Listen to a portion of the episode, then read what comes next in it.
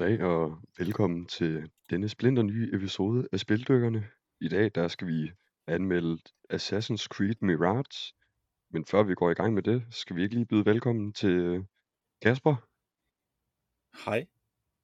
Og øhm, skal vi lige snakke om, hvad vi spiller for tiden? Det kan vi da godt. Hvis øh, jeg skal starte, så øh, har jeg fået gennemført Cocoon. I, Ja, og hvis man har hørt det tidligere episode, så, øh, så er det igen et øh, spil lavet af dansk studie. Og øh, ja, det tager omkring 5-6 timer at gennemføre, hvis man er rigtig god til puzzle-spil. Og jeg må bare sige, at jeg er ret begejstret for det øh, hele vejen igennem. Så hvis, hvis man har Game Pass, så er det helt sikkert øh, et spil, man skulle prøve at kigge på. ja, spændende. Og øh, så har jeg faktisk startet op på Firewatch, et rimelig gammelt spil efterhånden, men øh, jeg har jeg gik i gang med det på et tidspunkt, men det fangede mig ikke rigtigt, men øh, jeg har så efterfølgende bare hørt fra så mange forskellige, at det skulle være vildt godt, så nu prøver jeg at give det en chance mere. Men jeg er kun lige en time, halvanden ind i det, så Ja, det er sådan det, jeg har fået spillet her i mellemtiden. spændende. Jamen, Hvad med øh, dig? jeg øh, gik i gang med et spil, der hed From Space, der landede på Game Pass i går, tror jeg det var. Sådan øh, top-down øh, shooter, øh, sådan semi-open world med noget øh, forskellige specialist øh, class, øh, sådan et eller andet rumvæsen skydespil. Jeg har ikke spillet mere end en halv time eller sådan noget, så øh, det virker spændende nok og sådan interessant nok grafik. Øh, meget farverigt øh, og strålende i, øh, i øh, karakterstilen. Ja, Og så øh, jeg givet mig på en lille rejse i nostalgiens verden og begyndte at spille Team Fortress 2 igen. okay. Det fik, jeg simpelthen, det fik jeg simpelthen lige lyst til den anden dag, så det har jeg også lige givet mig lidt kamp i. Og det er lige så godt, som jeg huskede, også selvom det er et 14 år gammelt spil nu, eller sådan noget. Ja, Og så, øh, ja, så spiller jeg Starfield. Det spiller jeg Starfield. stadig. Ja, Ja, ja der, er- der er jeg på 30 timer eller sådan noget nu, så okay. Og hvis, du- hvis du skulle give en hurtig dom, hvad, hvad, hvor ligger du så? i øh, kampagnen, eller Bare i spillet? Altså, når, altså hvor godt det er? ja, det er, det er 4 ud af 6 indtil videre. Jeg bruger Okay. meget tid på at fuck around det i, så jeg har ikke rigtig oplevet historien så meget. Jeg tror, jeg har klaret tre kampagnemissioner eller et eller andet. okay. Med de ord kan vi vel bare springe over til anmeldelsen af Assassin's Creed.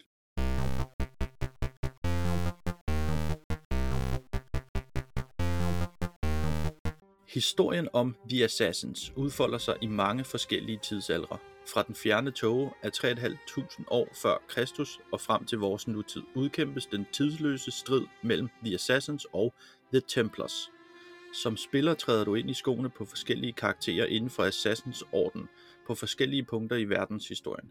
Dit ultimative formål er altid det samme, at konfrontere og besejre tempelridderne, der holder fast i magten som en fugl i bur. Begge ordner jagter de legendariske Pieces of Eden, men deres hensigter er skæbnesbestemt forskellige.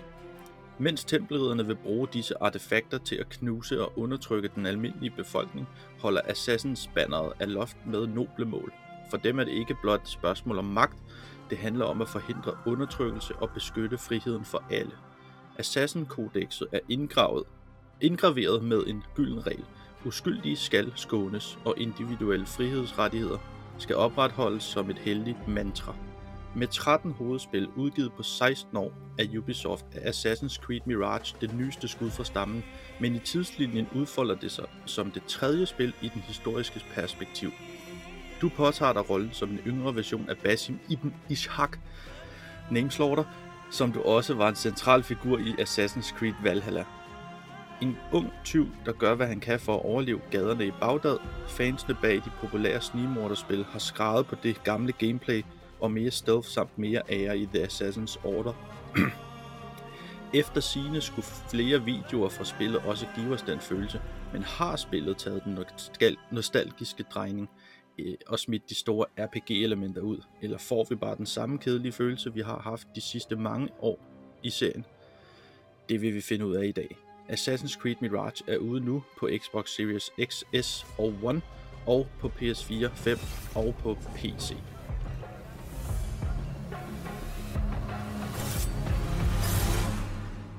Welcome, Hidden One.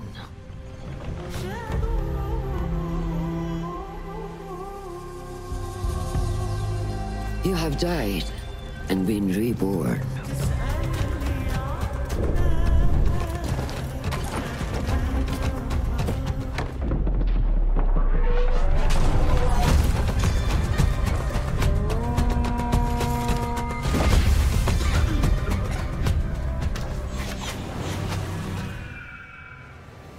Hvis vi skal starte med de andre spil, hvad, hvad har du så af oplevelser med The Assassin's Creed øh, spilserien i, i helhed?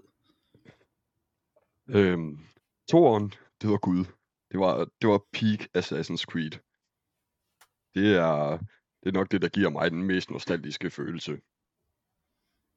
Og så øh, er jeg jo lidt kontroversiel, fordi at jeg kunne faktisk ikke lide Black Flag. Øhm, så det var Heller ikke lidt... dig? Nej, jeg, jeg hoppede fra, da de valgte øh, at gå til Black Flag. Så jeg spillet et lille smule af det af dem, hvor man er i Ægypten, tror jeg det er. Hvis jeg husker rigtigt. Ja. Men det var, Det- det var vist meget stort og super uoverskueligt. Ja, det har de sidste mange været. Øh, øhm, jeg, var det ikke Origins, det hed? Jo. Ja. Øh, så det har jeg næsten ikke spillet, fordi at det virkede bare som for meget. Men hvad med dig? Jamen, øh, jeg har spillet rigtig mange af dem, og aldrig gennemført dem. Jeg har kun gennemført ét, og øh, det er nok det kedeligste af dem alle sammen, jeg gennemførte. Og det var? Valhalla. Nå, Og det var simpelthen fordi, jeg havde, øh, jeg havde lavet en, øh, et øh, nytårsforsæt med en kammerat om, vi skulle, vi skulle vælge 10 spil, vi havde i vores bibliotek, som vi skulle gennemføre, før vi måtte købe et nyt spil. Og der valgte jeg så at lægge øh, Assassin's Creed Valhalla på listen, og det, det fortryder jeg, fordi gab, det var kedeligt. 40 timer, hvor du lavede det samme. Men og var det bare at sejle rundt, eller... Nej, det var mere bare, at du skulle bare plyndre forskellige områder i England, og altså, det var på, bare på det samme måde. Løb over og plyndre, kom tilbage, meld det, find et nyt område, løb over og plyndre, tilbage. Og så var der selvfølgelig noget historie, men det, det var sgu ikke noget at råbe hurra for for mit udkommende. Og så var det igen bare gigantisk og uoverskueligt. Ja. Men ellers har jeg spillet både Odyssey, Origins, Black Flag, 3'eren, og så har jeg, jeg har ikke spillet alle de der Revelations og Syndicate og dem der. Dem har jeg faktisk ikke rørt. Ja. Men øhm, jeg synes altid, de er ret fede, men på et eller andet punkt, så går jeg i stå og får aldrig gennemført det. Ja. Men øhm, ja, hvad så? Hvad var dine forventninger så til det her spil? Jamen, øh, det er jo et Ubisoft game, så øh, mine forventninger, det var jo, at det var stort og uoverskueligt, men de har selvfølgelig lovt, at det var back to basic, så øh, jeg håbede jo på, at de gik i hvert fald tilbage til omkring toårens tid. Den gyldne tid, synes jeg, hvis det var. Og øh, det kan man sige, det, det gik ikke helt galt for dem. Men hvad med dig? Hvad, hvad var dine forventninger til spillet?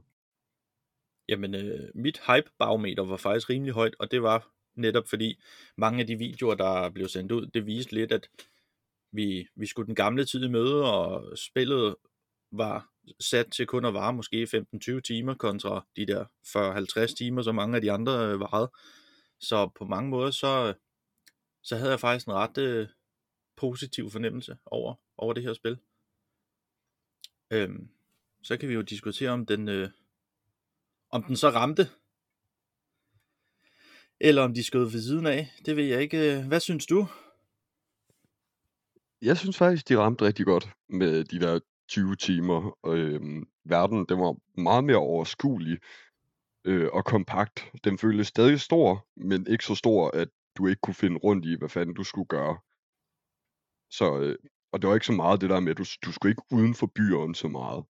Der var nogle små enkelte locations, og du skulle en gang imellem, men det var ikke sådan, man følte, at du brugte 50% af tiden på at ride på en hest, eller at sejle på en af de der små kanoer og, og sådan noget. Og det, det kunne jeg egentlig meget godt lide, at det egentlig bare var hop fra tag til tag, eller snige dig i en busk og sådan noget. Det, det tog 10 minutter eller et eller andet max at komme fra den ene ende af mappet til det andet på en hest. Så, øh, men øh, hvad tænker du? Jeg tænker, at øh, de har lavet verdenen mindre, men den er stadig fyldt op med lort, som alle de andre spil. Altså, jeg har fundet på en eller anden form for metafor med, at der er en eller anden, der bare har taget otte forskellige krydderier i sine hænder, og så bare lagt ud på et map, og så bare pustet, og så er hele mappet blevet fyldt ud.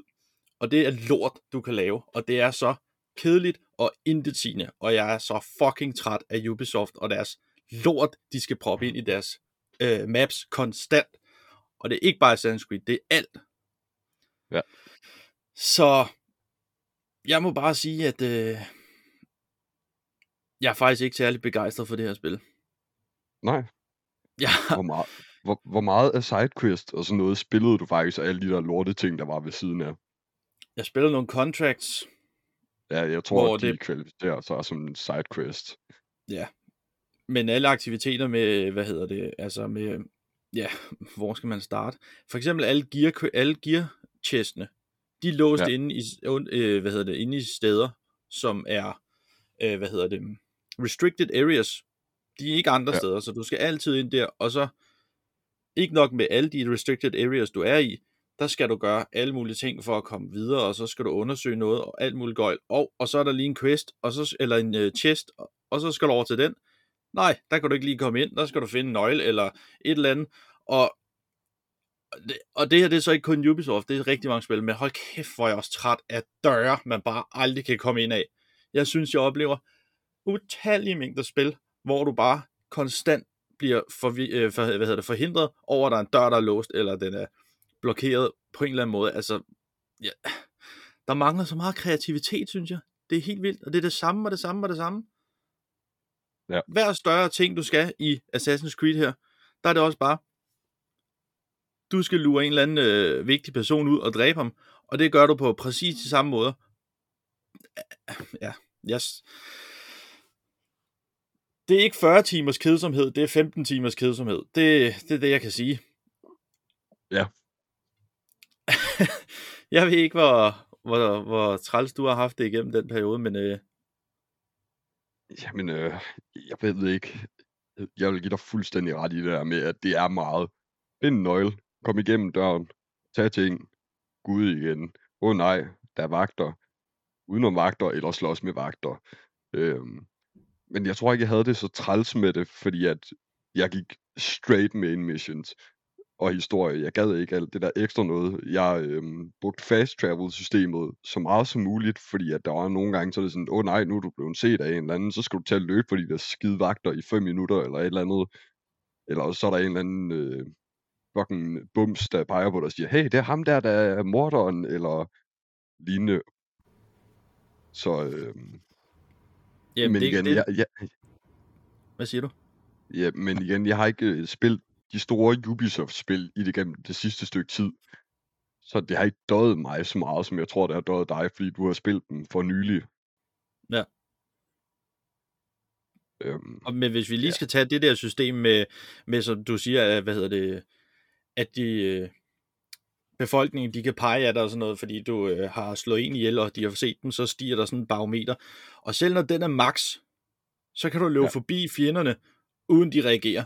De skal åbenbart have en eller anden øh, si, øh, en befolkning, eller et, hvad hedder det, en menneske, der skal pege. De kan ikke selv, altså, hvorfor er det der barometer der så? Hvis, hvis, du kan også løbe ind i en vagt, og han er ligeglad. Det var sådan, hey, hvad laver du? Og så er det det. Altså, ja, det er så irriterende. Men på mange måder er det jo måske fedt, fordi så bliver du ikke opdaget, og så skal du ikke flygte og sådan noget, men det giver bare ikke mening. Altså, prøv at løbe en politimand ned, så tror jeg nok, han også skal efter dig. Altså, ah. Men hvis jeg skal sige noget godt om det her spil, så havde det en rigtig god start. Jeg kunne godt lide måden, at Basim, som man er, måden han bliver lullet ind i, i hele, uni, altså i hele The Assassins Order. Sådan, Ja han arbejder for en, som arbejder for dem, og så laver du sådan nogle små ærner, øh, i håb om bare at blive set på en eller anden måde. Og da det ikke går så godt, så tænker han af egen fri vilje, nu prøver jeg fandme at gøre noget stort, som vil gøre, at han bliver set. Og, og så vil jeg så ikke sige mere, fordi... Og ja, og uanset hvor dårlig historien er, så, så skal man jo ikke spoil den. Nej. øh, ja, men, men, men ja, og når der er noget mere, mere godt i det. Altså, gameplayet, når du, altså stealth-systemet, det virker rigtig godt. Jeg kan godt lide, at det er lige før, du, hvis, du, hvis du er god nok, så kan du måske gå igennem det her spil, uden at blive opdaget-agtigt. Altså, de har mange, mange fede måder at gemme dig på, og måden du assassinater med din hidden blade og sådan noget, det, det har de fået gjort meget godt. Men så kan jeg så konvertere det til noget negativt, og det er, der er så mange boks i det her spil, der ødelægger din øh, oplevelse i, når du, er, når du laver stealth. For eksempel, jeg, øh, du får sådan en blow dart, hvor du kan, sådan øh, pusterør, hvor du skyder sådan nogle pile ud, og så bliver, øh, går, falder de i søvn. Og der står to, og så skyder jeg lige dem, bum bum, to hurtigt, og så skal jeg løbe over og assassinate dem, fordi de vil vågne op på et tidspunkt. Så spawner der bare en lige foran dem, og bang, så bliver jeg opdaget. Ja, okay. Og et andet sted, det var også, at jeg øh, får en person, eller en øh, fjende til at gå et sted, bestemt sted hen, for at lure ham, øh, eller han opdager en, jeg har slået ihjel, og da han så tænker, nå, der er nok ikke noget far alligevel, og skal gå tilbage, så er han bare låst. Så sidder han bare der og lægger nærmest, og så, øh, jeg har brug for, at han går tilbage, så jeg kan nakke ham. Men nej, så måtte jeg lave hele min, min stil om. Ja. Så selvom det er så godt, så bliver det ødelagt på så mange boks. Hvad med dig? Hvad, har du noget at sige? Jamen, øh, jeg synes, det der stealth-system, det virkede ret godt. Øh, men jeg havde også de der boks der. Jeg havde især, når man var på tagene, synes jeg, og du øh, stealth murderede en, så havde de en tendens til, selvom han, sådan, du ved, så tager han hånden rundt om den og stikker dem i halsen eller i nakken eller et eller andet, og så hiver han den tilbage, men så i det sekund, at animationen den er færdig, så laver den der, det er lige der bare sådan front flip ud over taget, og så ryger den ned, og så, du ved, så står der fem vagter dernede, og så instant de bare sådan, der er en, der lige er blevet myrdet, og så er du bare instant opdaget. Og så kan du så rende rundt på det der tag der i 10 minutter og gemme dig i hække, eller hvad fanden, indtil de er færdige med at lede efter dig, hvor du så kan gå det hele igennem igen. Ja. Øhm, og så havde jeg, ja, jeg havde en del øh, af sådan nogle bugs, hvor lige når de begyndte at lave øh, breakdance, så var de bare sådan, nå, nu er jeg død, det må være tid til at breakdance. Ja, dem har jeg også øh, oplevet mange af. Øhm, og det var sådan, ja, det, det er ikke en slem bug, det er bare pistræls, når du prøver at undgå at blive opdaget, eller lige det er bare breakdancer hen til en eller anden, og du bliver opdaget igen. Ja. Ja, så... Øh, men det var nogle rigtig fede animationer til, når du, du nakkede øh, de der dudes med stealth. Der var nogle super nice nogen. Der var også nogen, der så mere generic ud end andre. Ja, jeg havde lidt for det følelsen af, at han ikke vidste, hvornår han skulle dræbe dem på hvilke måder, fordi når, når jeg står, eller når jeg sidder i en busk og har gemt mig, og der er en, der er lige ved den busk, når jeg så assassinater ham, så kunne jeg godt have brugt, at han lavede den animation, der trækker ham ind i busken. Men nej, Ja. Det er kun lige, når han lyster. Og, og når, når de står ved kanten af en bygning, og man også laver en assassination, så trækker man ham heller ikke lige baglands eller andet. Nej, nej, så skal han bare flyve ud over. Så jeg følte lidt, de manglede lidt, og jeg, jeg ved ikke, hvor svært sådan noget ville være at lave, men jeg følte, at der manglede lidt logik i, hvordan han slog dem ihjel, når det var, i forhold til, at det kunne gavne mig til at bevare min stealth. Men ellers ja, altså animationerne så godt ud. De var bare brugt på forkerte tidspunkter. Ja. Fordi der var så mange variationer af det. Men det kunne jeg faktisk, jeg kunne også godt lide, når man så egentlig blev opdaget, at man så skulle slås, når du, øh, når du er blokeret, og hvis du par, per, øh, hvad skal man sige, perfect parrier et øh, angreb, når den er hvid, din fjende, så kan du sådan næsten instant kill ham. Og den ja. animation var også ret fed mange gange. Måden han slår dem ihjel på der. Ja. Men, øh, men ja, overordnet set, så, så er gameplayet ret godt. Også freerunning, altså måden du laver parkour på og sådan noget, det fungerer også super godt. Det, Øh, øh, jeg har oplevet ikke så meget med det i hvert fald. jeg havde nogle enkelte bugs, hvor det var sådan noget, så kravler du for eksempel op ad det, de der tårne for at komme op og lave det der hule, øh, hvad kalder man det? Synkronisering. Ja. Så når man kravler op ad det her tårn, der havde jeg et enkelt par gange, så, så imens du er på vej op ad, så lige pludselig, så fordi der står en høbal eller et eller andet nede i bunden, så er han bare sådan, Nå, men det er nu, jeg skal hoppe baglands ud over ned i den der høstakke igen. Nå, ja, men fedt, det var ikke, fordi jeg lige har brugt de sidste tre minutter på at kravle op eller et eller andet, og du ved, du har to hop for at være op. Det opdagede Så jeg hopper- aldrig. Det, Eller det opdagede skete for aldrig. mig fire gange eller et eller andet, og to af gangene var i det samme tårn, hvor jeg bare var sådan, okay, det, det tårn der, det kan være pisse lige meget, det gider jeg ikke at gøre igen. Det var sådan, jeg tager bare det der, der er 200 meter længere ned ad vejen, eller sådan noget. Øhm, og så havde jeg nogle enkelte gange, hvor, det var sådan, hvor jeg undrede mig. Så nogle gange, så kan du hoppe ud for et sted, der er, lad os sige, 20 meter højt, der har du ingen fall damage. Og så er der andre gange, så hopper du fra et eller andet, der er 5 meter, og så er det som om, så brækker han næsten foden, så mister du 20% af din health bar, hvor jeg var sådan, du lige hoppet sådan 20 meter ned på sådan beton, eller på sten, eller hvad fanden det er, men du kan ikke hoppe 5 meter, uden at være ved at brække foden. Øhm, jeg ved ikke, om det, den bare ikke kunne registrere, hvordan, øh, hvor langt der har været, eller... Men det er også de eneste små boks, der har været med parkouren som sådan. Øh, da han laver nogle rigtig fede animationer. Jo, ja. der er den der, hvor man kommer løbende over på et tag for eksempel, så står der en pæl, og så kan du spurte hen til den, og så, du ved, så griber han fat i pælen, og så svæver han sådan hen over luften, og så hopper han. Ja. Øh, den synes jeg, der var nogle gange, hvor det så sådan lidt akavet ud, fordi så Ja. ligner det en, der er sådan, så mangler lige 10 meter, men så teleporter han bare over til de, øh, det sidste 10 meter hen til den næste væg derhen. Ja, jeg, jeg, har- jeg, jeg har kun prøvet det med den stang sådan tre gange, altså at bruge den, og det ser jo meget fedt ud, men, men ja, lige når han skal hoppe fra den, det kan godt virke lidt kikset. Ja. Men det er jo meget fed, fed, øh, fed nye ting at få med.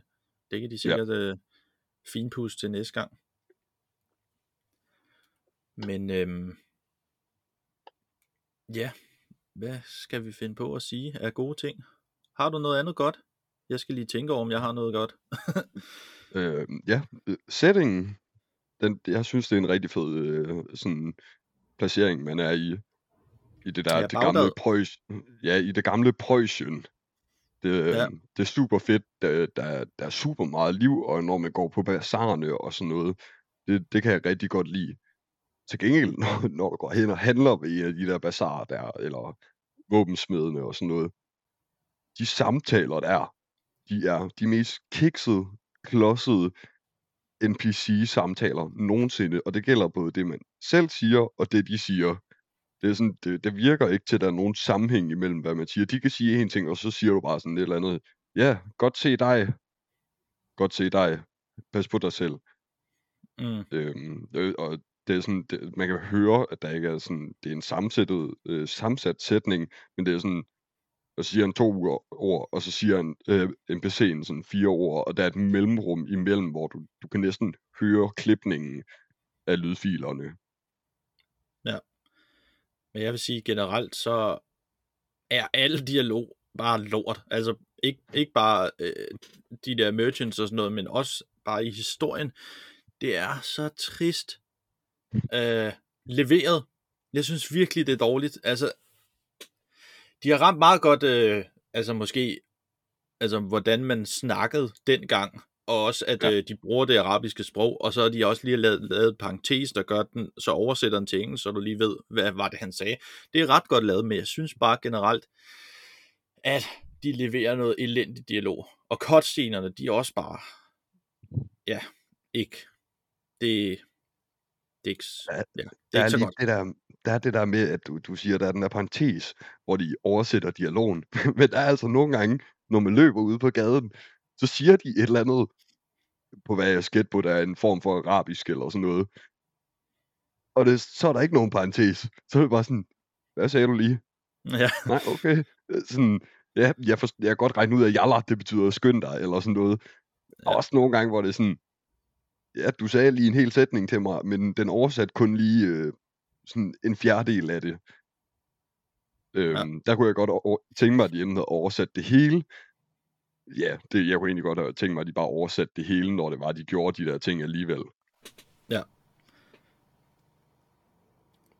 Men jeg vil sige, at hvis jeg skal finde noget godt igen, så redeemer den meget af historien og, og, og det i slutningen. Øhm, jeg havde ikke regnet med det, og jeg synes faktisk også, den er ret god. Og der mærker jeg også lidt Basim, øh, hans, kan godt sige, hans frustration og hans følelse.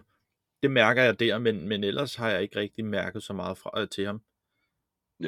Fra man slår den sidste boss ihjel, og til slutningen, det er den sidste time, eller sådan noget, tre kvarter, alt Ja. efter hvor hurtigt man er, der vil jeg sige, det er nok der, man ser allermest karakterudvikling. Men det er også røvforvirrende, indtil man lige når slutningen, og man er sådan, åh, nu hænger det hele meget mere sammen. Sådan, Ja. ja. for jeg, jeg var røvforvirret over historien, sådan, de første 18 timer af spillet, så størstedelen af spillet. Og så kommer de der de sidste tre kvarter, og så er det som om, så spiller det hele så bare sammen. Ja. Det, det synes jeg er meget synd, at øh, det er så uklart i spillet, også selvom man prøver at bruge al sin opmærksomhed på egentlig at samle op, hvordan det hele giver mening. Jamen, jeg kan, jeg kan nu, nu meget godt lide, at hvis, altså selvfølgelig skal du forstå noget, men jeg kan meget godt lide mysteriet bag det, og at du så får det big reveal i slutningen. Problemet er bare, du skal bruge 15 til 18 timer af din tid på det, og du keder dig hele vejen igennem. Hvis det havde været sjovt med, til vejen dertil, så havde det været givet en helt anden følelse, men det, det er bare ikke det, der har været tilfældet. Nej. For mig i hvert fald. Øh, Jeg kunne godt lide gameplayet, og jeg kan godt lide det der stealth noget. Så det, det, jeg synes ikke, det har gjort det helt vilde. Det var ikke det sjoveste spil, jeg har spillet. Men igen, det er også 100 år siden, jeg sådan rigtig har spillet et Ubisoft-game. Så øhm, Jamen, jeg kunne, jeg, var, jeg kunne også godt lide gameplayet og sådan noget. Problemet var bare, at der var mange ting, der forstyrrede mig på en måde, jeg ikke så godt kunne lide. Ja. Øhm, og, vi, og nu kommer der noget, der er meget negativt. øh, nej. men skill-systemet, det er på sin vis meget godt. Det er fint nok. Problemet er bare, at der er en hel, næsten en hel kategori, der fokuserer på din fucking ørn. Og den ørn, det er sådan en, du kan bruge, hvis du trykker pil op, så kommer den op, og så kan du øh, med den, kan du sådan markere alle fjender, der er på en eller anden base. Problemet er bare, på hver base, der er der en eller anden fucking bueskyt, der skyder efter den, og så kan du ikke bruge den, før han er død. Okay, fair nok. Problemet er så bare igen, når du kommer op til ham, så har du dræbt halvdelen af hele den base, og så har du ikke behov for din fucking ørn. Og så hvorfor skal jeg bruge alt muligt gøjl på at fucking levele den her ørn op, fordi du skal levele den op, for at kunne opnå nogle andre skills, som faktisk er rimelig relevant for dig selv. Åh, jeg blev træt af den ørn, og altså... Åh, jeg ved ikke, hvordan du havde det med den ørn, men jeg... Det var fint Det- nok jeg- til at ja, lokalisere, men, men ja, jeg følte ikke, man kunne få noget ud af den. jeg havde ikke det store problem med den, men jeg tror også, det var fordi, allerede før jeg kom tæt på området, der satte jeg ørnen i gang, og så kan du nå at spotte ham der, og de udomgående fjender, men det der var med den der øh, bueskytte, som faktisk øh, vil dræbe ånden, den synes jeg i størstedelen af tilfælde, hvis du kavlede ind det rigtige sted, eller øh, hvordan fanden du lige kom ind, så kunne du som regel kravle op til ham som en af de første, og så enten nakke ham på afstand med kasteknivene, eller ja, så gå op og mørde ham, men hvis du skal hele vejen op til ham som regel, så skal du dræbe nogle stykker, og så bliver det halvt meningsløst. Men kasteknivene var faktisk et rigtig godt værktøj til at skille sig af med de der. Ja, men lige så snart han, øh, bueskytten, han skyder efter din døren, så bliver han markeret med det samme, så du, du kan altid finde ham, men problemet er bare, jeg synes, jeg, jeg kunne i hvert fald aldrig finde den rigtige vej så, for at komme op til ham, for at kan, kunne udnytte det til fuld perspektiv. Og så når du nævner kasteknive, du havde jo aldrig nogen. Du, havde, altså, du fik aldrig ammunition. Du skulle kraftedeme, så skal du løbe tilbage til, din, øh, til dit bureau, hver gang du havde gjort et eller andet. Yes. Og hvis du så, du kunne have seks kasteknive, og så finder du en loot chest, der giver dig dem, og så får du en eller to. Ja, Jeg, jeg, jeg, jeg manglede dem hele tiden. det er sjovt. Jeg brugte dem konstance, som i hele tiden. Men jeg synes aldrig, man løb tør for dem. Men en af de første ting, jeg opgraderede, da jeg fik muligheden, det var jo så også det skill, der gjorde, at hvis du landede en kastekniv på en person, så gik den ikke i stykker. Mm. Det, så, Så, men, øh, så, der, der tror jeg bare, jeg er blevet ramt af boks, fordi jeg har tyret mange lige i ansigtet på dem, og jeg har ikke kunne få nogen tilbage. Altså, Eller jo, nogle gange, men jeg føler ikke. Jeg føler bare, at jeg mistede hele tiden. Jeg havde aldrig Men nogen. opgør... brugte du den skill der? Ja. Det var, jeg, jeg kan ikke huske, hvor langt nede i det, den er halvlang nede i det ene skill treesne, men det var det første, jeg kiggede efter. Men så det der med at få skill points, det er så til gengæld et problem, fordi det synes jeg kun du fik af at klare main story missions. Det ved du ikke, for du har ikke klaret andet end main missions. Det har du Jeg sagt. klarede, jeg klarede én øh, contract, og så klarede jeg sådan, jeg, jeg ved ikke om det er et random event eller sådan noget, øh, jeg ved det kan jeg nok ikke, det ikke give mig ud i at spoile for meget, men jeg klarede også et random event, og der synes jeg heller ikke, jeg fik noget. Så øh, jeg kunne godt have savnet en form for et XP-system, når der alligevel skal være et skill point-system. Så du kunne Ja. se, hvor langt der var, til du fik et skill point. Fordi der var sådan lidt, nogle missions, der synes jeg, så fik du tre skill points, og så var nogen, så fik du et skill point, hvor der, er sådan, der var ikke nogen mening imellem det. Nej, det havde jeg egentlig ikke det store problem med. Nej, Det var fint nok. Til gengæld så, jeg, jeg, brugte, jeg tror, jeg brugte det samme våben, den samme, øh, det samme svær og den samme kniv, hele spillet igennem. Jeg kunne se, altså fordi, du brugte alligevel din øh, hidden blade hele tiden, og hvis du så skulle komme i krig, så er systemet så nemt, så du skal bare parere, instant kill, parere, Ja. instant kill. Du, du, du, det var fuldstændig ligegyldigt, hvad for en våben du havde på dig. Og Ja. øh, så jeg tog faktisk bare øh, det svær eller den kniv på, som jeg synes var fedest at kigge på, fordi jeg synes alt andet var ligegyldigt for mig. Men det var nok måden, jeg valgte at spille spillet på. Men nej, det, det, det var det helt samme. Jeg brugte også standardsværet og standardkniven hele vejen igennem spillet. Da jeg kunne ikke se nogen mening i at ændre det, fordi at de få gange, hvor du lige nøjagtigt kommer i en sværkamp, så parerer du bare lortet. Og så nakker du dem. De, de eneste fjender, hvor det betød noget, hvis du ikke gjorde det, det var de der armored øh, dudes, Ja. der var. Fordi at dem kan du ikke bare øh, parere og så instakill. nej, så skal du Dem skal du, ja, der, der skal du faktisk sådan slå på dem eller lignende. Men der var det jo så let, at så kunne du bare skyde dem med sådan en sovepil. Øh, den der øh, blow dart, og så sover de, og så kan du bare gå hen og stikke dem. Ja, prøvede du den der røgbombe? Ja, den var pissegod. Ja, det fandt den jeg er- også ud af. den var- da kæft. Men det var den, det var den sidste ting, jeg valgte at opgradere, men den er mega god til crowd control. Fordi Ja. så kaster du den bare, og så stabber du bare dem alle sammen.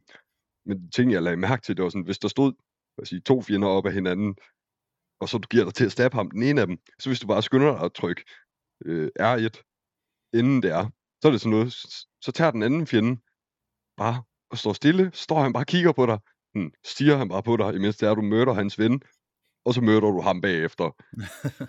så jeg fryser i tiden, var sådan, et dårdyr, der har lastbil kørende med 120 imod sig, og bare sådan, Nå, men jeg kan ikke gøre noget, jeg er død. Hm.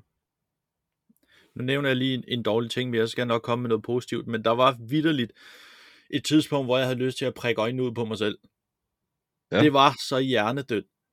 Der er på et tidspunkt nogle missioner, hvor du skal i noget forklædning.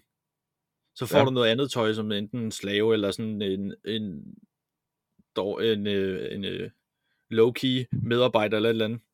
Ja.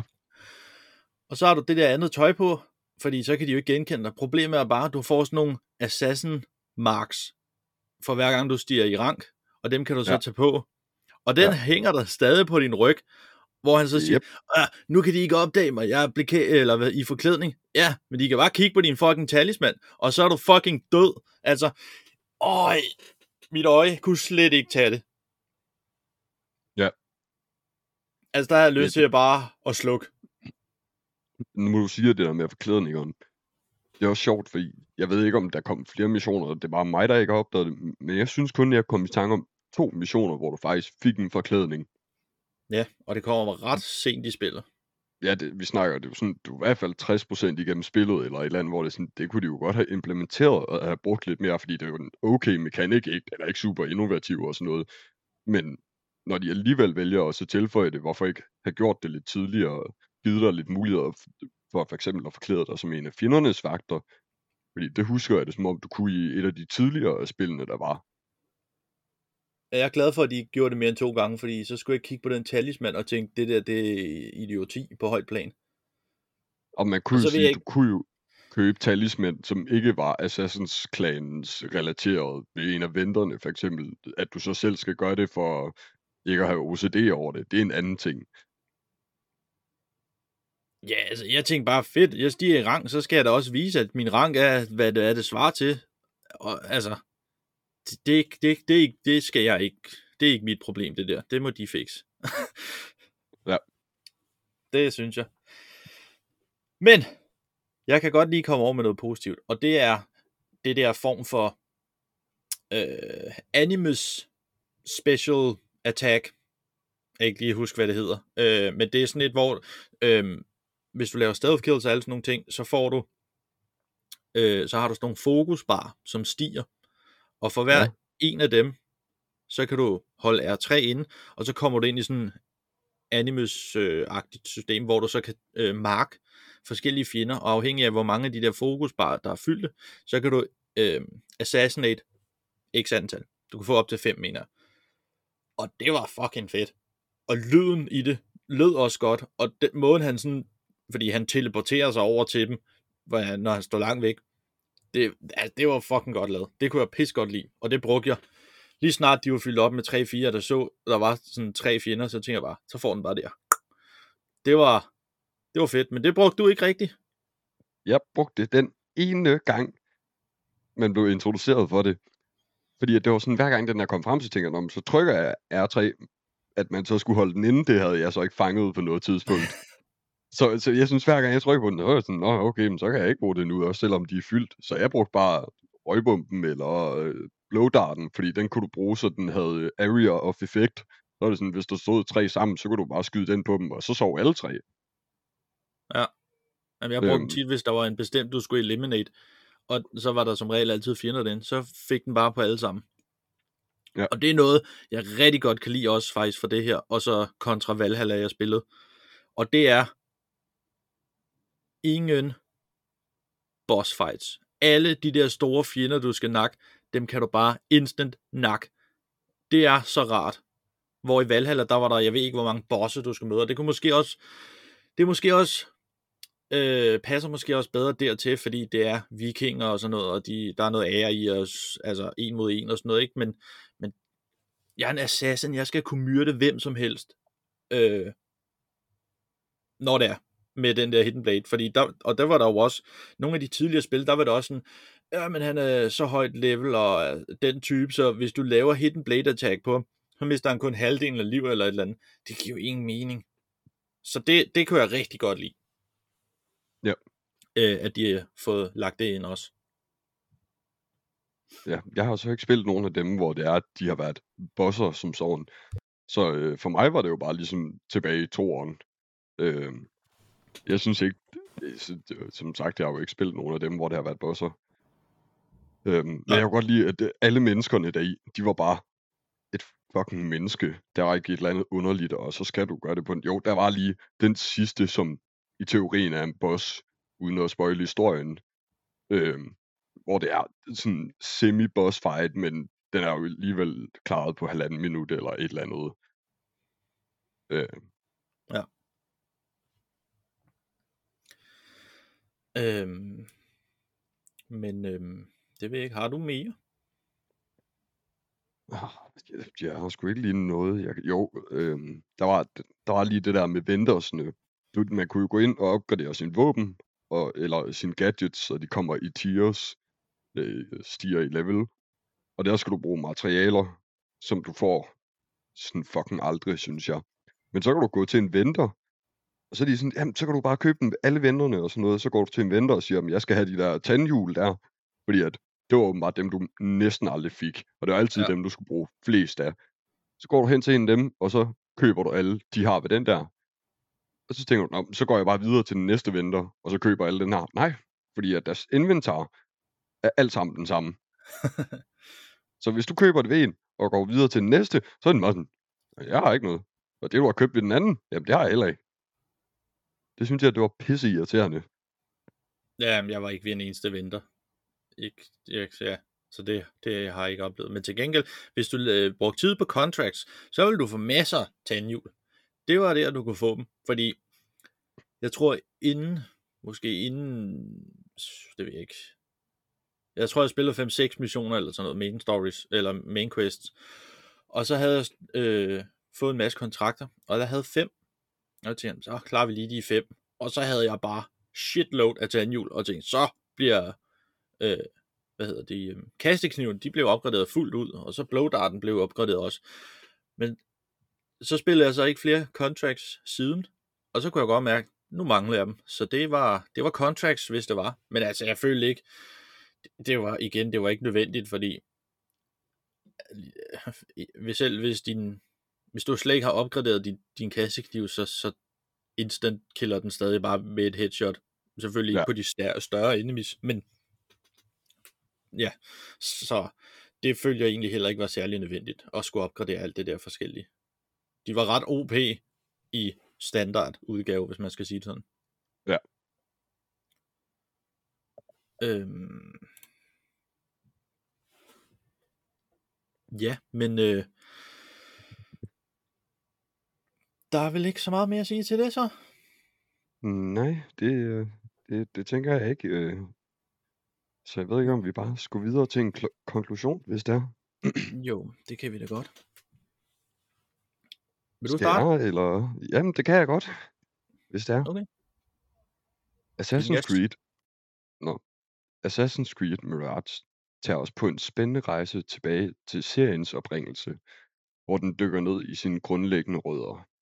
Dette er en beslutning, der gør Assassin's Creed til et bemærkelsesværdigt spil, især for dem, der har fulgt Assassin's Creed fra starten af. Glem de avancerede gadgets og teknologier fra de tidligere udgivelser. Mirage er en tilbagevendelse til den enkelte, hvor at snigmor og parkourfærdighederne er nøglen til succes. Historien i Mirage er både den styrke og den svaghed. Den er dybt fordybende, men et øh, valg af karakterer og hemmeligheder, dette er i mellemtiden også det, der kan blive forvirrende, især for nye spillere, der ikke har fulgt med i seriens lange udvikling. For de dedikerede fans er det som at udforske at det, øh, det komplekse og dybe Assassin's Creed Mirage, men det kræver også en smule opmærksomhed for at forstå sammenhængen imellem historien. Hvor Assassin's Creed Mirage virkelig stråler, er dens atmosfære. Spillet er en salt perle, med detaljer og smukke omgivelser, der fanger ånden af tiden, det foregår i. Du føler dig transporteret til forskellige historiske perioder og steder, hvilket gør udforskningen af verdens, øh, spillets verden til en fornøjelse. De små detaljer i byerne og landsbyerne er imponerende og fordybende, hvilket gør Mirage til en sand visuel fornøjelse. Alt i alt er Mirage en velkommende tilbagevendelse til seriens rødder. Det kan være en smule forvirrende for nye spillere på grund af den komplekse historie, men det er en nødvendighed at dykke ned i det spil- seriens rigtige lore. Atmosfæren er fantastisk og nostalgisk tilbageblik på øh, Assassin's Creed-universet. Øh, tilfredsstillende, øh, tilfredsstillende for fans af serien. Mirage er et must for langvarige øh, tilhængere og en god introduktion til dem, der begynder på deres rejse i det episke spilunivers. Og jeg vil give det 4 ud af 6. Mm, ja. Jamen, øh, så lad mig. Ubisoft har taget fansenes kritik til sig og vendt tilbage til det gamle gameplay. Men er det nok til at redde den her franchise? Desværre ikke. Spillet præsenterer et fascinerende stealth-system, der giver en følelse af at være en ægte legemorder. Desværre plages spillet af utallige fejl og bugs og gør denne del af spillet svær, da fjender pludselig dukker op ud af ingenting og opdager dig, eller de sidder fast i omgivelserne og ikke kan bevæge sig korrekt. Historien begynder stærkt, men mister hurtigt sin intensitet og bliver flad. Spiloplevelsen ligger generelt på et middelmådigt niveau og til tider skandaløst dårligt. Især dialogen er så generisk og kedeligt at lytte til. Dog formår spillet at redde sig lidt med en relativt stærk slutning, der opvejer nogle af de middelmådige oplevelser. Freerunning-systemet fungerer tilfredsstillende som altid, og musikken følger de arabiske toner, men det mangler stadig lige lidt kærlighed og opmærksomhed, der kunne have gjort det mindeværdigt. Desværre er der ikke meget positivt at sige om det her spil. Det bedste ved det er stadig følelsen af at være en legemorder, hvilket de har formået at bevare. Det er også årsagen til, at spillet får en del point på skalaen, men samlet set fortjener det kun 3 ud af 6 stjerner. Så, ja. De, Det er jo, øh, de prøvede, og de fejlede. hvad fanden, det er Ubisoft. Ja. Vi skal jo Jeg have kan- en eller anden at have på. Ja, men jeg vil, så, jeg vil sige, det spil, de kommer ud med til januar, det glæder jeg mig faktisk til. Og det er fordi, det er ikke open world, og det er 2D sidescroller. Prince of Persia The Lost Crown. Det glæder jeg mig faktisk til. Det gør jeg faktisk også. Øh, men det er også fordi, det kan, det kan de simpelthen ikke gøre større. Altså, der kan de ikke bruge deres bigger i spætter formo, øh, form, formel, formel, hedder det. Øh, med mindre spillet var 60 timer. Det ved man selvfølgelig ikke. Ja. Og det vil være noget rigtig lort, fordi jeg spiller ikke et 2D sidescroller-spil i fucking 60 timer, kan jeg godt være ærlig at sige. Nej, men øh, altså det vil også øh, det vil overraske mig meget. Og så havde de jo faktisk også øh, X-Defiant, som Ja. faktisk var lige på trapperne, men øh, det har de simpelthen udskudt til ubestemt tid. Der var en playtest, som åbenbart gav noget skidt feedback, så det, det skal de lige have rettet op på. Men det er også fint nok, det er hellere at få et godt spil ud, end et dårligt spil. Ja, så bliver det spændende at se, hvor lang tid de så skal bruge på at rette det. Lad dem tage det tid, det tager. Der kommer masser af spil. Ja. Lad det være ordene for, for den her anmeldelse, så kan vi lige smutte et dyk over i nyhederne for spillenes verden.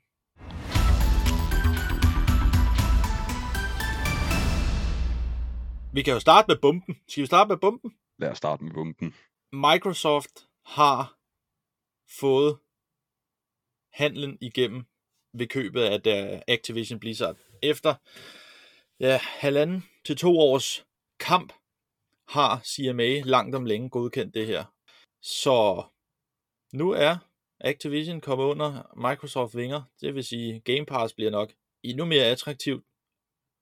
Og der skulle, det skulle efter sigende også være, at Call of Duty og Diablo skulle komme på Game Pass i 24, 2024. Ja. Og efterfølgende, så løbende vil de vist også lægge alle de ældre titler ud. Og øh, hvad tænker du om den her, om det her? Er det godt? Er det skidt? Jeg tror, det for os, der godt kan lide at spille på vores Xbox, der tror jeg, det er rigtig godt. Øh, og især hvis man har Game Pass, som man burde have, hvis man har en øh, Xbox nu til dags. Øhm, Eller en PC, det kan du også få et Game Pass på.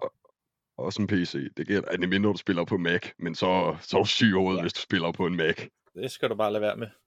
ja, smid den ud og købe en ny computer.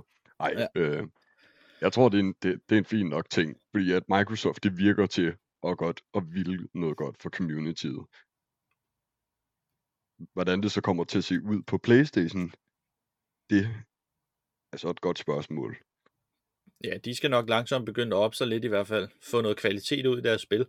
Og, øh, og blive en værdig konkurrent, fordi det er en massiv... Øh, en massiv handel, de har fået, øh, fået igennem her, Microsoft. De har selvfølgelig ja. Også kostet en del penge. Men øh, Ja, hvad var det? det? 69 67? billioner. ja, 67 eller 69 milliarder dollars. Ja. øh, men ja, altså set fra forbrugernes side, så er det jo nok et rigtig god handel. Hvis man kigger ja. På selve branchen, så kan der nok komme nyt monopol. Men, øhm, Ja. Men jeg kan godt lide at se det fra forbrugerens side, fordi det er mig.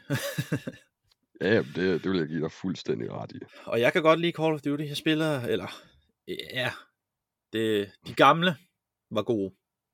De nyere ja. er lidt... Jeg håber snart, de rammer uh, Modern Warfare 2 fra 2009. Når de rammer den, så er jeg cut for life igen. Ja, jeg vil sgu gerne have et øh, nyt Black Ops 2. Ja, det var også godt. Ja, det, de gik fuldstændig ud af den, da de ramte træerne og fortsatte med det der jetpacks og Ja. ja. specialister og øh, laservåben og hvad fanden de ellers havde i de spil der. Det vil jeg dig ret i. Har du nogen, øh, har du taget noget nyheder med? Jamen, jeg, jeg læste lige, at øh, der var snak om, at øh, det, det nye GTA, når det udkommer, 6'eren, at det skulle komme helt op og koste 100 dollars eller 90 pund. Hvad, hvad er din mening til, at et øh, spil kommer til at koste så meget? Øh, det synes jeg er voldsomt. Ja. Jeg håber ikke, de prøver at sætte en eller anden øh, standard, at de tænker, øh, nu hæver de prisen, og så øh, sætter de på at få for alle de andre til at følge med. Fordi det skulle ikke undre mig, at der vil være en masse, der, der køber det alligevel. I og med, Ja. det er GTA jo. Altså, det er jo et gigantisk spil. Du kan jo bare se, at femmeren har været igennem Ja. i tre, tre konsolgenerationer, så, og de har solgt hver gang jo. Så Hvis jeg husker rigtigt, så femeren, det ligger jo stadig sådan, ja, jeg kan ikke huske, om det er top 10 eller top 20 af mest solgte spil på Steam. Og vi snakker et 10 år gammelt spil eller sådan noget. Ja. Ej, det, det udkom hvis først et år senere på computeren, hvis jeg husker rigtigt, men det er stadig, det er et gammelt spil. Ja, det er fra 13, det er 10 år. Ja. Jamen, det kom vist først i 14 på computer, hvis jeg husker rigtigt. Det kan godt passe. Det er... Altså, jeg håber jo lidt, de havde gået faktisk i Assassin's Creed øh, retning og, øh, og øh, Alan Wake retning også faktisk, fordi de, de har faktisk skaleret ned i prisen. Ja. Mirage Men de er udgiver det jo så også kun digitalt, gør de ikke? jo, men Ja. det kunne jo være fedt, hvis de bare blev ved med det. Ja, ja, det, ja, det vil jeg give dig fuldstændig ret i. Så jeg kunne godt lide det der med at have en disk, men igen, min Xbox for eksempel, den har jo ikke nogen disk, Nej, eller et diskdrev, så og, og jeg, øh, jeg har faktisk aldrig været fan af disk, men det er fordi, jeg er for doven. Så sidder, ja. så sidder der et spil i, og så sætter man sig for at skal spille, og så, ej, så var det ikke det spil, der sad i. Så skal man rejse sig op og sætte i, og det er totalt, ja igen, totalt dovent, men altså, der er bare noget federe ved at bare sige, nu vil jeg gerne spille det her, så tager man bare lige med analogen, bup, bup, bup, sådan. Og hvis man øh, så mangler plads, så kan man bare lige slette det, og så, øh, eller slette et spil, man ikke ejer, eller man ikke øh, spiller, og så bare hente øh, det andet. Ja. Men jeg har også altid godt kunne lide at have en samling, altså af fysiske eksemplarer på en eller anden måde. Men jeg kan bare ikke se mening med det, når jeg ikke Ja. bruger det. Min Playstation er også digital, så den kan jeg heller ikke øh, få disk til alligevel. Ja. Så, men øhm, har du nogle flere har- nyheder?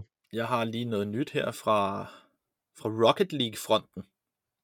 Ja, Fansene, de råber og skriger af Psyonix. Og det er simpelthen fordi, deres øh, spiller-til-spiller trade, for, øh, den øh, lukker den 5. december. Og øh, det er faktisk fungeret meget ligesom øh, Counter-Strike har, med at øh, med alle skinsene, de kan trade, og altså du kan købe dem for rigtige penge og alt sådan noget. Øh, så ligesom Counter-Strike har et kæmpe fællesskab der, så har Rocket League også det. Det er selvfølgelig mere nedtonet, ikke? Jeg går Ja. ud fra, at Counter-Strike må være noget af det, der er vildest inden for det. Men altså, en rigtig stor, populær øh, content creator på YouTube, der hedder Lithamir, han har været ude at sige, The whole Rocket League trading community is about to cash out and leave the game. Quite a shame.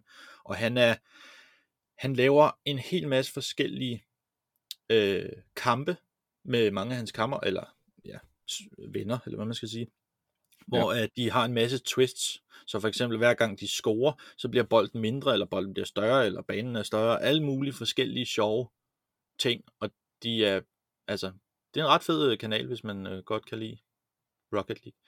Men det er de i hvert fald sure over. Ja. Så det bliver spændende at se, om, øh, om de vil de vil fortryde det, men altså Epic har jo været ude at sige, det, det, det er faktisk fordi, at alle de andre spil, de har som Fortnite og sådan noget, der kan du ikke gøre det. Og de vil gerne Ja. ja. have, at alle spillene bliver ens på den måde. Ja. Men øhm, de får nok lidt, øh, ja, De, de er glade i Jamen. hvert fald. Ja. Har du øh, mere? Ja, jeg læste faktisk øh, tidligere i dag, at Switchen har dobblet sit salg i Japan på grund af en ny farvekombination, der, der er udkommet. Jeg tror, det er en Japan-eksklusiv. Det skulle være sådan en bestemt rød øh, Mario-themed øh, en. Men det har simpelthen dobblet salget af Switchen, og Switchen den er altså 6 år gammel nu. Ja. Det synes jeg er ret vildt. Men det er så på det japanske marked. Og så læste jeg faktisk også, at Nintendo for nylig har solgt en ny Nintendo øh, Wii U. Okay.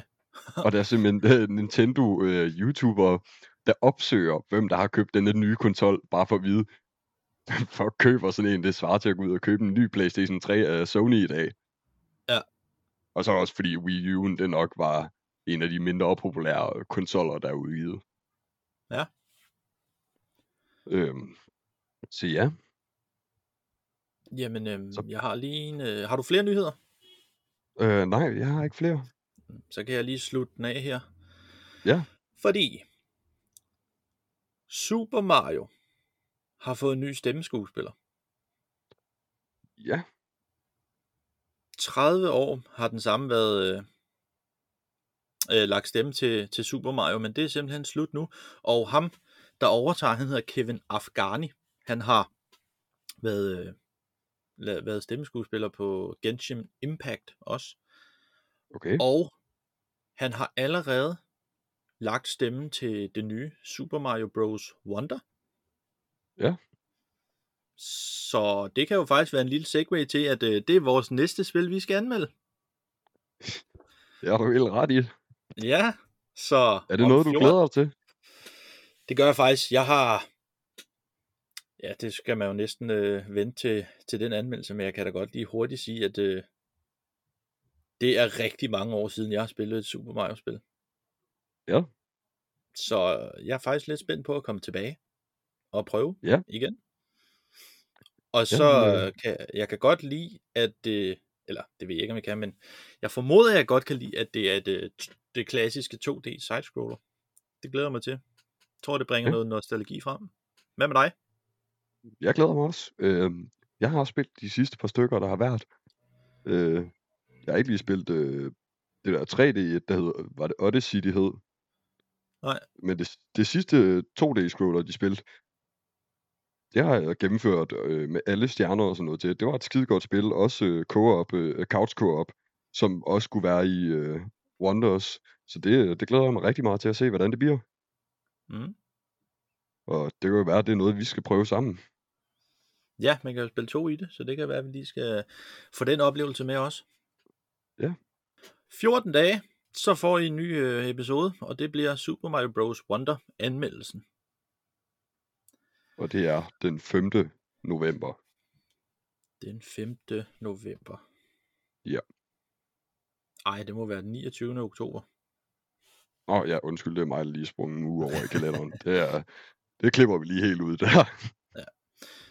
I kan høre den episode den 29. oktober. 14 dage. Yes. Så Jamen. skal det være ordene for den her episode? Ja, på den note, så øh, god søndag. Ja, god søndag derude, og tak fordi I lytter med. Og husk at like, del, anmeld os også, og øh, giv os nogle stjerner og alle de der ting. Ja. Men, Fortæl det til dine venner og din kæreste, og din kæreste øh, venner og din kæreste kæreste. Og alle rundt omkring det også. Yes. Tak for i dag. Ha' det godt. Tak for i dag.